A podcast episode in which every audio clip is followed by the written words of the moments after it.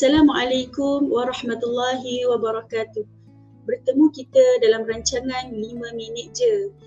InsyaAllah pada hari ini saya akan kongsikan kepada tuan-tuan, puan-puan serta penonton rancangan 5 minit je iaitu panduan praktikal tadabur untuk masyarakat awam. Panduan praktikal tadabur ini uh, saya rujuk daripada buku Tadabur Center iaitu buku Membumikan Tadabur di sini dicadangkan lapan langkah berperingkat yang boleh dilakukan dan boleh dijadikan senarai semak bagi pembaca Al-Quran untuk melakukan tadabur kepada ayat-ayat Allah. Ada lapan langkah tadabur yang akan saya kongsikan kepada tuan-tuan, puan-puan insya-Allah. Yang mana yang pertama ini saya akan kongsikan empat dahulu langkah tadabur yang mana kita akronimkan dengan T A D A B B U R. Langkah yang pertama adalah akronim T iaitu teruja ataupun ta'awuz. Kita mestilah membetul membetulkan niat apabila kita membaca Al-Quran dan juga kita mestilah membangkitkan rasa keterujaan kepada Al-Quran dengan memperbetulkan cara pandang kita terhadap Al-Quran ini bahawa Al-Quran ialah buku yang terpenting yang menjadi petunjuk kepada manusia.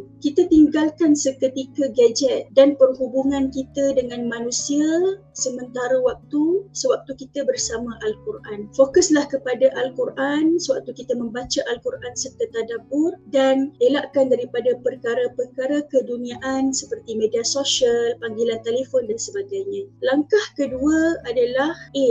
Ambil berat cara bacaan. Melakukan tadabur tidak boleh meremehkan aspek tajwid dan juga tartil. Cara bacaan yang tartil akan memberi kesan kepada jiwa kita apabila kita membaca Al-Quran serta kita tadabur Al-Quran. Tadabur mesti bermula dengan menghormati bahasa yang Allah pilih iaitu bahasa Arab dan kita mestilah membaca Al-Quran itu secara bertajwid dan tartil. Langkah yang ketiga adalah D dapatkan makna ayat menerusi bantuan terjemahan. Dengan mengetahui terjemahan Al-Quran yang sedikit ayat itu lebih baik daripada kita membaca ayat-ayat Al-Quran yang banyak tanpa kita ketahui terjemahannya.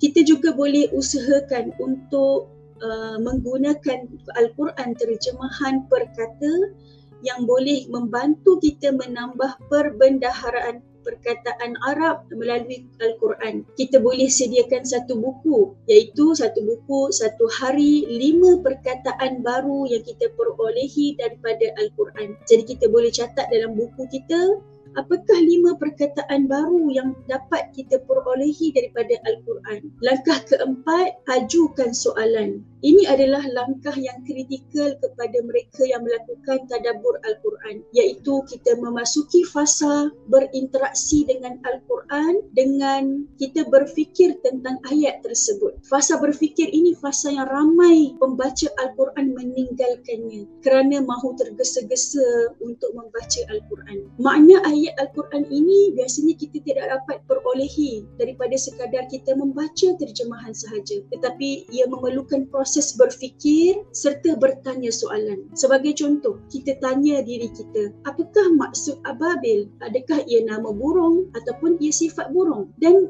mengapa Allah turunkan ayat sebegitu dan peristiwa ini kenapa Allah turunkan peristiwa ini? Kita tanya kepada diri kita. Seterusnya kita boleh tanya diri kita kenapa Allah tidak menyebutkan nama Abrahah dan sebagainya? Jadi apabila kita ajukan soalan melalui tadabbur Al-Quran ini akan menyebabkan kita lagi seronok untuk mengetahui isi serta rahsia kandungan Al-Quran dan yang lebih baik jika kita ada kenalan ataupun kita ada suami yang boleh membantu kita untuk menimbulkan persoalan-persoalan tersebut dan kita membincangkan perkara tersebut bersama-sama. Jadi insya-Allah untuk siri yang akan datang saya akan kongsikan langkah kelima sehingga langkah ke-8 insya-Allah. Assalamualaikum warahmatullahi wabarakatuh.